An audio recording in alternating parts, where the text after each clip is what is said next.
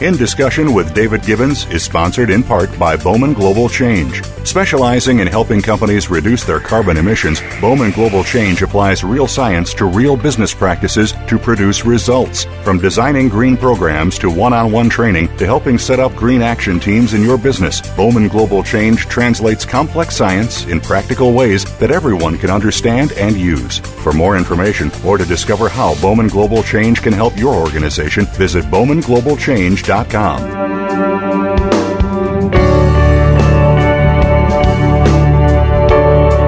My guest today, Porter Stansberry, founded Stansberry and Associates, the investment research firm, a private publishing company based in Baltimore, Maryland, in 1999.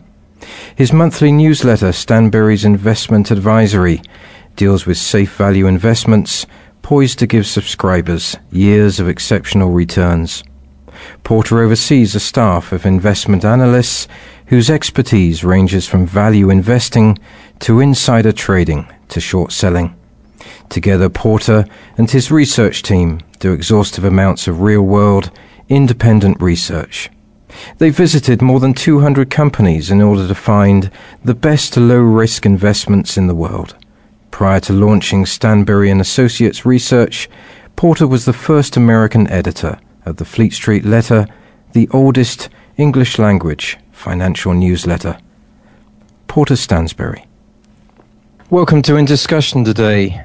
Porter Stansberry and Patrick O'Brien. Gentlemen, welcome to you. Happy to be here. It's good to be here with you, David, as always. What I'd like to do for our listeners, if I may, is, as ever, draw a line in the sand, and in this case, position that around the end of the Second World War and just move forward so we can create a narrative of how the Federal Reserve came about into being, what the connections are with the City of London. I look at the end of the Second World War as being a pivotal point in terms of social history. Would you like to take it up, provide a overview of the evolution of the financial systems?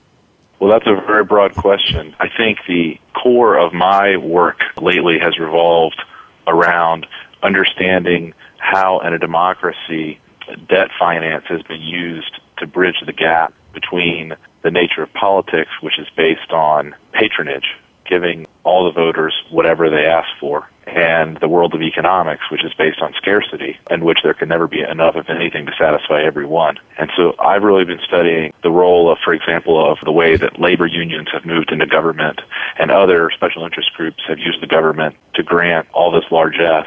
And instead of actually to pay for it, state, local, municipal, federal, have instead gone on an enormous borrowing binge and of course, that has reached a climax recently with the assumption of lots of private obligations in the form of bailouts since 2008. The financial system in the U.S. in the post World War era has really been based on socializing a lot of the costs and risks of our society and privatizing as many of the profits as possible. And the result has been a currency that is nearing a collapse and a fiscal model that's unsustainable. I spend much of my time, Porter, working with the famous author John Perkins, who was an economic hitman back in the 60s and has since then written some wonderful books. And we define each decade between the end of the war. It seems that the consumerism began in the 1950s. Also, at the same time, appears that the predatory greed came about in the 1970s. Would you concur with that analysis? I guess it would just totally depend on how you're defining predatory greed. I would say that for me, the imbalances in our economy really kicked into gear post 1971 after Richard Nixon broke the tie completely between the dollar and gold. And at that point, it became practical for debts to exceed any physical limit because there was no tie at all whatsoever to the connection between the amount of money that could be created and the physical reality of the world's economies. And so at that point in my mind, looking at the numbers, that's when things really became unhinged. I think if you look back in time, you'll see that the excesses were tame up until that point. If we put into context the, the differences between the Great Depression of the late 20s, early 30s and the recession possibly depression of a different nature today. What delineates the two? Would you say that it was today a lack of manufacturing, basic industry that has driven us to this point where the fiscal system can no longer operate? I would say the primary differences between the crisis we have today and the crisis of the Great Depression simply lies in the extent of the inflation that has occurred. I think the imbalances today are much larger and the inflation has been much worse. Is this something that's been driven since the years immediately following the Margaret Thatcher and Reagan era when business changed, when fiscal policy changed? Was that a changing point that has led to where we are today, do you think?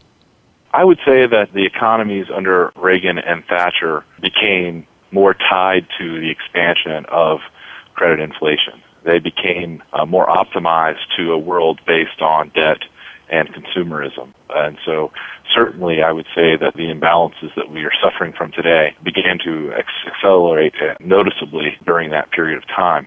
But I really don't think that they set in motion those policies as much as they optimize various rules and regulations for the economy that had existed really since the early 1970s. And maybe even more so, the change happened in corporate governance in the U.S where you saw companies begin to optimize debt strategically. So, for example, particularly you have a case of, say, for the Coca-Cola company, which began to lever its balance sheet tremendously and buy up all its bottlers. And then you also have the case of General Electric, which did the same thing. It levered up enormously and used the cash to buy back stock to offset the dilution of executive uh, stock options. So sort of all across the economies in the 80s and 90s, there was a debt explosion. And this was facilitated by the paper monetary standard that had been established in the early 1970s.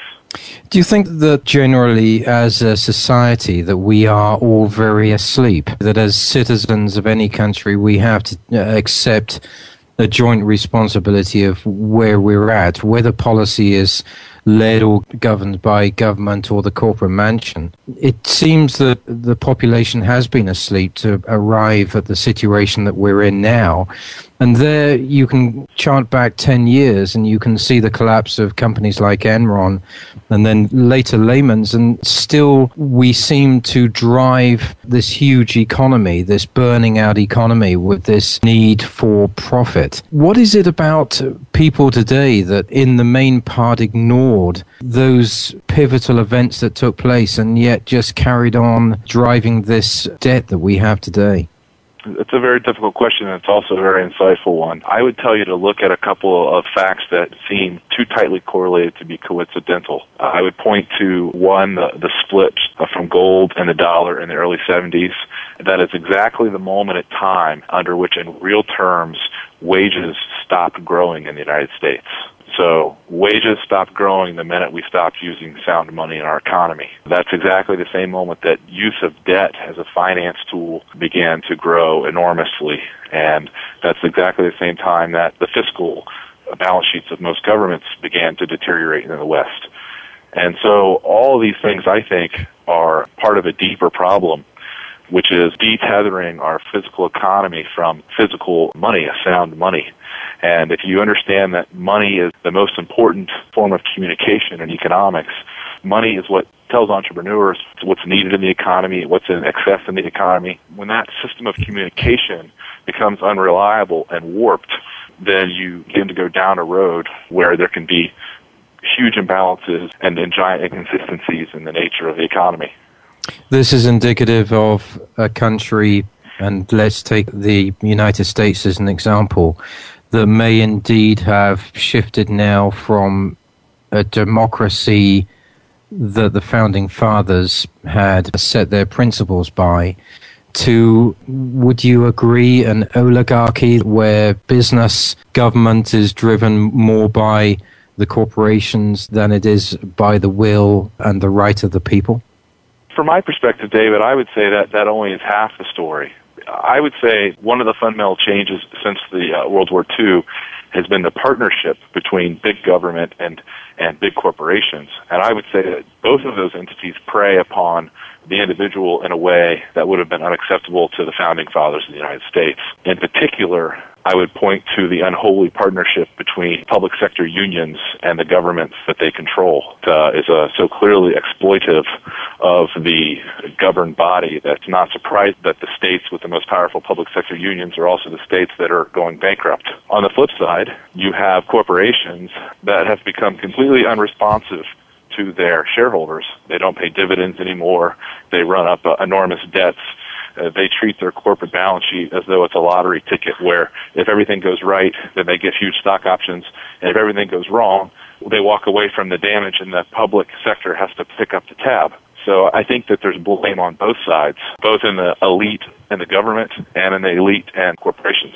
In my work, we wonder sometimes, and it appears to me to be becoming evident, the world is impacted by this situation and not just the United States. And in that, that we're looking for a new governance, a new governance that bypasses nationalism, bypasses governments, and even those platforms that we relied upon in the past, like the United Nations, like the IMF, the World Health Organization. It seems a completely new governance is on the way and that appears to be undeniable. And I wonder, in that perspective, how this will shape a recovery or a completely new paradigm in the way that finances are exchanged in the world.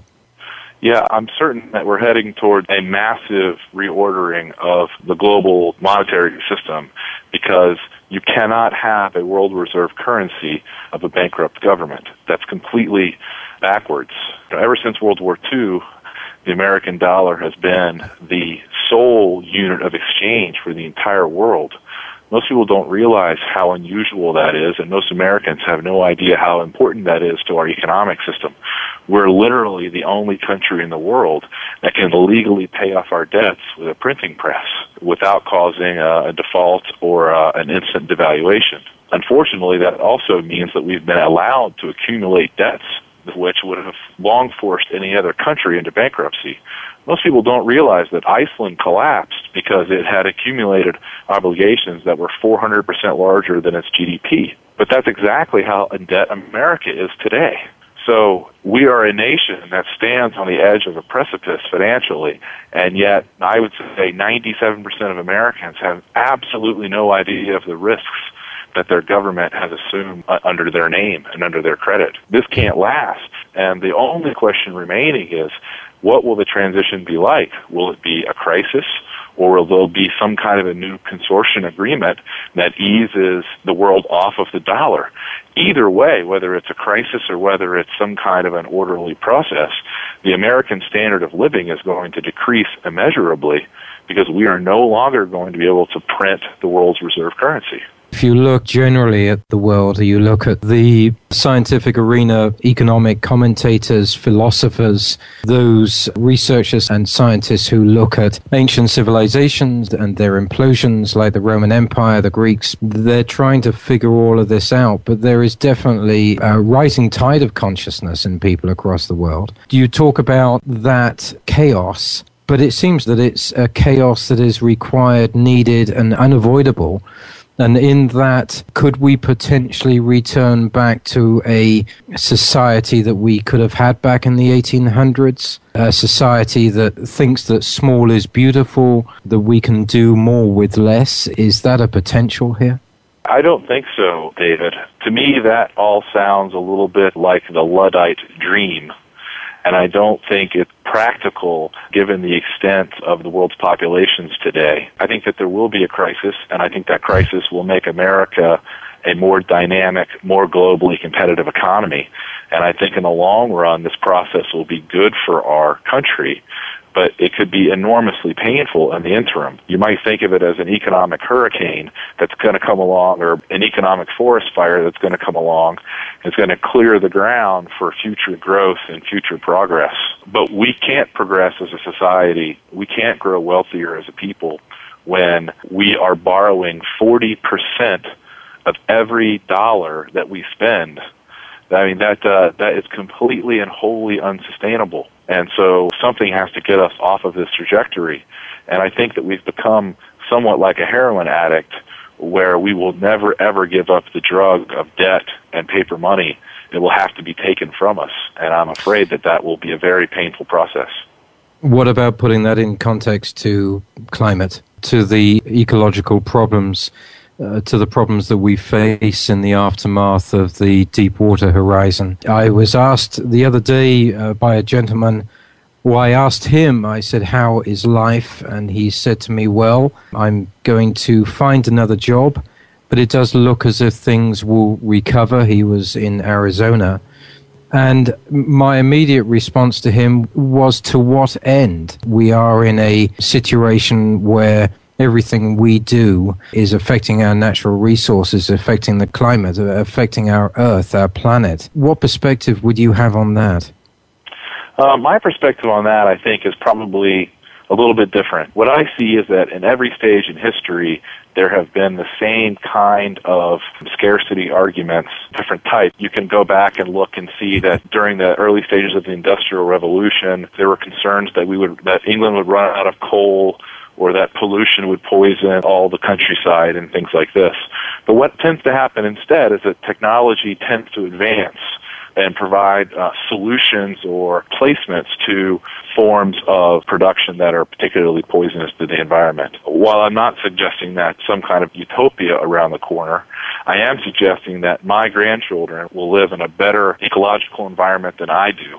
And I am suggesting that I live in a better ecological environment than my grandparents did and a lot of this has to do with the fact that we have become better at generating energy and better at growing food and better at cleaning water and these sorts of things. And I don't expect any of those things to hit the brick wall that some people allege is, is, is going to happen. And if you're talking in terms of societal makeup, politics, and class, is the chaos that we're going to see with a financial crash impact the class system that we have today. In America, the middle class has been very much affected. There's a great cavern between the wealthy and the poor. Is that going to be something that is accentuated in this time of chaos when the financial system does collapse and have to find solutions in digging itself out? I would say that the real enemy of the middle class are paper currency schemes I mean, uh, real wages haven't increased since 1971. People have gotten plenty of nominal wage increases, but of course the prices always increase more than the wages. And I don't believe that's not an accident. That's the intention of the uh, monetary masters of the Federal Reserve. I actually think that the crisis that we're going to have will be very good for the middle class. Perhaps not in the immediate short term, of course, during the say the 24 or 36 months of the crisis.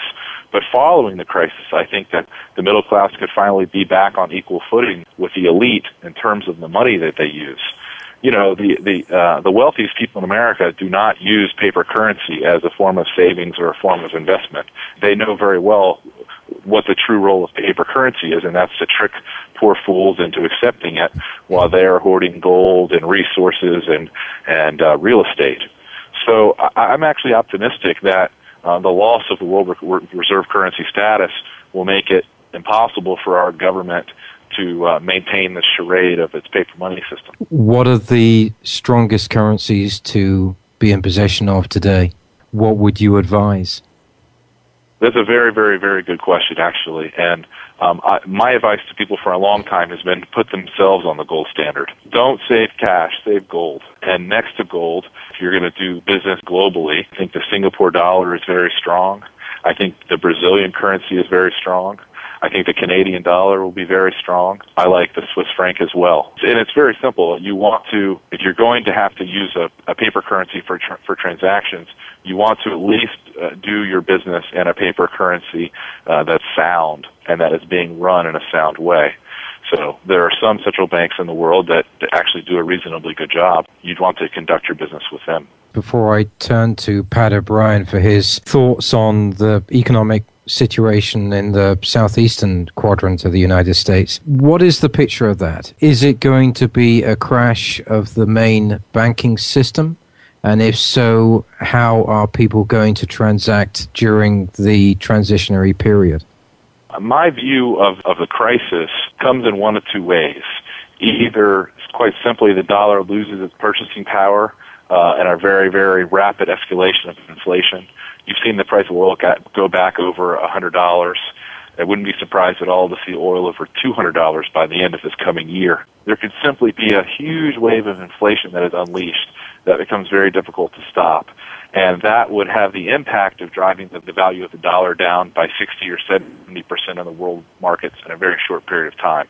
That's one crisis that would leave, that's one form of the crisis that would leave some of the power structures of the country intact. The other way I see it happening is that our trading partners might suddenly abandon the dollar as their form of exchange. So one day we might wake up and the Chinese might say, you know what? We're not going to accept the dollar for our goods anymore unless there is some kind of a surcharge that's being also paid to us in the form of gold or silver.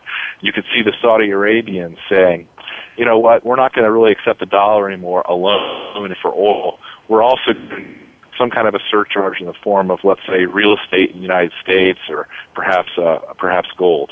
And uh, I wouldn't be at all surprised, by the way, if there are already arrangements like this that are in place that are simply not being made public. I would be very surprised if our trading partners are accepting the dollar on the same basis that they were two years ago because it has been inflated by at least 50% by the quantitative easing that's gone on. So, when in this period, what are the implications for the banks from the fall of 2008? Uh, there was a, a, supporting mechanism financially from the Federal Reserve for the banking system, particularly banks like Bank of America. And the same uh, applies to the United Kingdom. I was horrified last week to see that Lloyd's of London is going to pay out the biggest bonuses for four or five years. What lesson is this going to provide to the banking system, uh, to these larger banks who have been bailed out like this, continue these huge bonuses? Where will they be positioned yeah. after this transition has traveled through and taken its course? Listen, on this score, you and I both see completely eye to eye. The the perfidy of the banks n- knows no boundaries. It is leavable the amount of power and influence they have attained in our society, and it's it's completely reprehensible. Unfortunately, I don't actually think that this crisis will be particularly bad for the banks. Banks tend to do actually pretty well during periods of hyperinflation because in general the government refuses to raise the price of money up to the rate of inflation. And so the banks will be able to have access to the cheap funding uh, via the Fed at the at the prime rate or at the uh, at the Fed funds rate even, while they'll be able to have a much wider spread because the common person will have to pay a lot more for something like a mortgage or a car loan. So um, it's unfortunate, but I don't actually see this crisis as being all that particularly bad for the banks, at least not in the short term. In the longer term, sooner or later, the, the actual money will have to be replaced that we'll have to use something that is more stable. And that would be a horrible crisis for the banks. If you ever went back to a sound money system, it would be impossible to bail out the banks for their bad decisions. And, uh, and at that period of time, I would suggest that, you know, 90% of the banks in the country would eventually go out of business because they're run by people who are completely and wholly inept. So to avoid a benefit coming to the banks, and given that there's going to be a seismic shift in the relationship between the government and the Federal Reserve, uh, I believe, at the end of next year. What mechanism could be put in place that protects the citizens and takes this terrible greed of the banking system away so that they don't repeat this performance again and we don't, in a generation from now, finish up in the same situation that we find ourselves today? Well, you know that's a that's a very simple thing. To, to, it's a very very simple thing to fix the banking system. It's just politically untenable because there are too many uh, special interest groups at stake. It would never happen. But if I, if I wanted to fix the banks overnight, very simple. I would uh, get rid of the central bank in the form that it is today, and instead simply have a bullion bank, a, a, a bullion reserve bank, and that bank's job would be to uh, exchange dollars for bullion and so you'd keep the bullion in the, in the reserve bank, and then you would have the paper receipts, which would actually stand for bullion. And then the banking system would work on the basis of those bullion receipts. That would be the equivalent of the bank's reserves. But the, the, the central bank under that system would never be allowed to increase the money supply. The money supply would be wholly determined by the amount of gold that's in the bank. And so that would take away all the central bank's power. The problem is, under that kind of a system, you cannot insure deposit because the total sum of money is fixed in the country. And so there is no affordable insurance scheme where you can guarantee deposits. So the citizens would have to be willing to give up the right to the appearance of risk-free banking.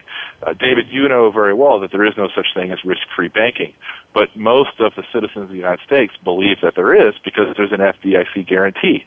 Of course, it's all a charade. They're going to print more dollars to give you your deposit back, but that's not really returning you the value of your deposit. It's just doing so in a way that you don't understand. Uh, they're ripping you off in a way that you don't understand.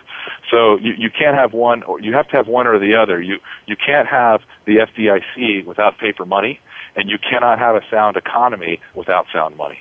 Turning to you, Pat O'Brien, you are a resident in Florida, and uh, that part of the country has been deeply affected by the crisis in the Gulf of Mexico. I realize in Florida that it is becoming more depressed economically. Louisiana has certainly been very poorly affected. And there are a wave of foreclosures now in Florida with a movement that is actually suggesting that it's not going to keep up payments with the banking system.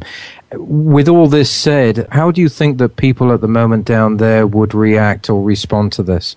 David, I think we're looking at a situation that is getting to be untenable. People are not able to pay their mortgages. They're also losing, more people are losing their jobs uh, that is becoming an issue that is uh, pretty scary. If you don't have a job today, you can't pay your mortgage, and the banks are coming closer to closer to repossessing homes. We're also seeing the tourism industry is actually holding flat, which is kind of interesting, and that's because the rest of the world is not feeling the crunch that we are feeling right here in Florida. But in saying that, I think we're seeing uh, it was five states today that are totally in debt with no way of trying to figure out how to even get out of their debt. We just had Chicago raise taxes up to 62% or in that uh, general area. Taxing our way out of it isn't going to be the answer.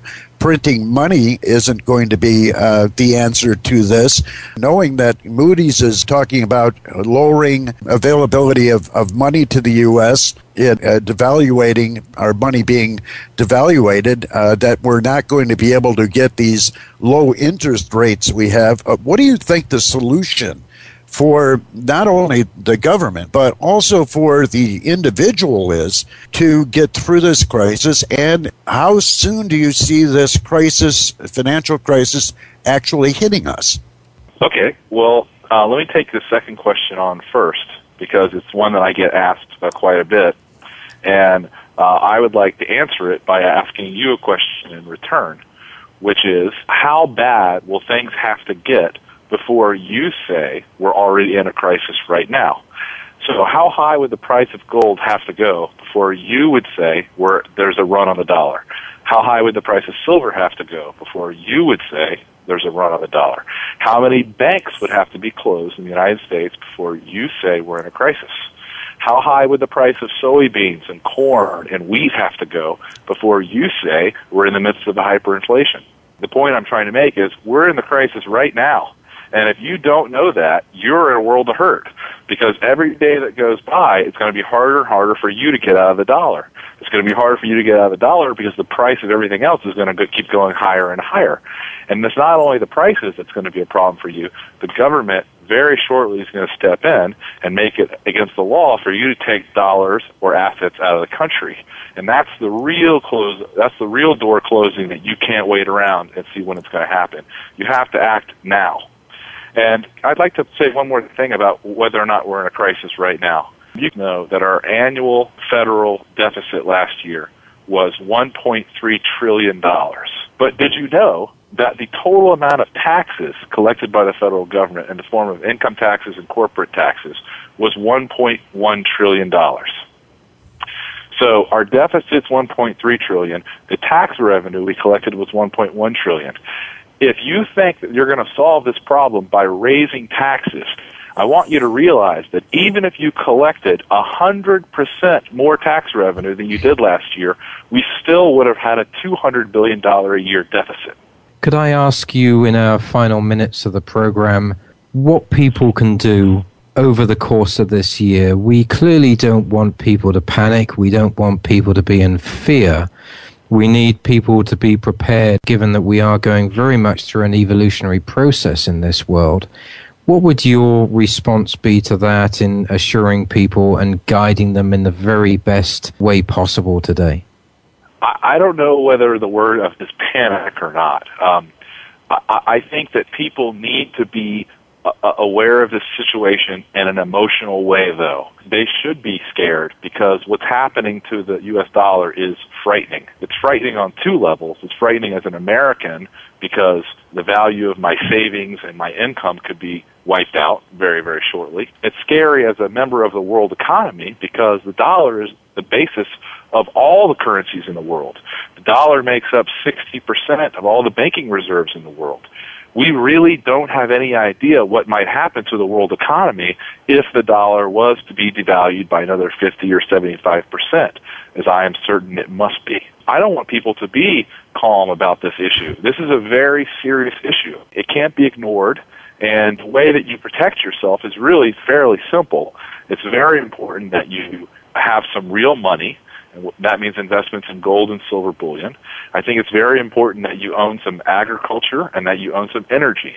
Those are the two sort of key parts of the world economy, and investing in them is relatively simple to do. And the last thing I would suggest is that you have a moderate stockpile. I'm not talking about building a bomb shelter, but you have a moderate stockpile of whatever medicines that you may really have to have. Because I believe that you're going to see at some point in the next 12 to 24 months a major disruption and supply occurred, uh, including food, medicine, and energy. And so I think it, it really will pay to be prepared. The upside of all this is if I'm completely wrong and we only see a moderate increase in prices, uh, you'll be okay because you're still going to have used the value of the dollar when it was higher than it was than it will be in the future. Given that we have a fairly high unemployment rate, we are losing manufacturing, we are losing industry, and we do know that there are many, many people in this country and worldwide who have been affected since the end of 2008, and of those many, many people who actually have very little or nothing.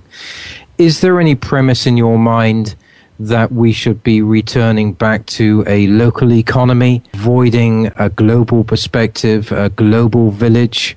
looking down the road, uh, looking more at creating community where trades and apprenticeships and principles can be brought back again while we ride this storm?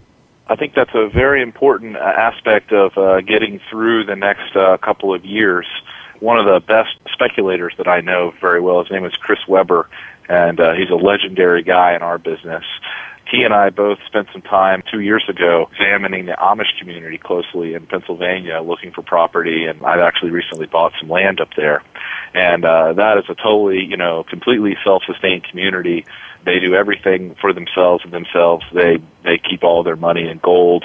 Uh, they have all their own banking and I think that uh, that is a nice model for people who want to live in a very close knit community that's totally self sustaining. Uh, for the global economy, though, I simply don't think that's actually very feasible, and I think that the, the restrictions to trade and commerce that that would imply would actually cause a lot of problems other places in the world. One of the first things that I know that you will see this year as evidence that my thesis is right is there will be global food riots in several countries this year and there will be another uh, global famine uh, that will make the problems of 2008 pale in comparison. There simply isn't enough productivity in a lot of the farming sectors of the world, and as currency problems mount, the response from many countries will be trade restrictions, and that will have a massive impact on the global supply of food. Porter Stansberry, Pat O'Brien, I do thank you for joining me today on In Discussion, and I do hope that you will be able to join me again in the future. Thank you. It was a nice discussion. I appreciate being invited. Thank you, David. And remember, it's endofamerica25.com for more information on Porter Stansberry. And to our listeners today, I do hope that you enjoyed this program as much as I. You can gain information on this and any other program in the series at davidgibbons.org. Meanwhile, wherever you are in this world, good morning, good afternoon, and good evening.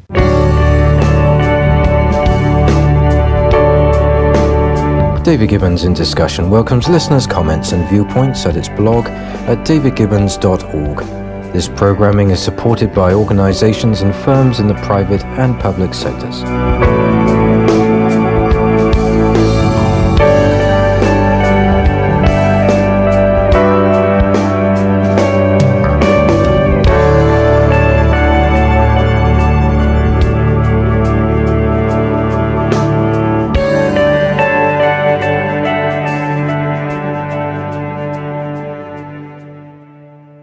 In Discussion with David Gibbons is sponsored in part by Bowman Global Change. Specializing in helping companies reduce their carbon emissions, Bowman Global Change applies real science to real business practices to produce results. From designing green programs to one on one training to helping set up green action teams in your business, Bowman Global Change translates complex science in practical ways that everyone can understand and use. For more information or to discover how Bowman Global Change can help your organization, visit bowmanglobalchange.com.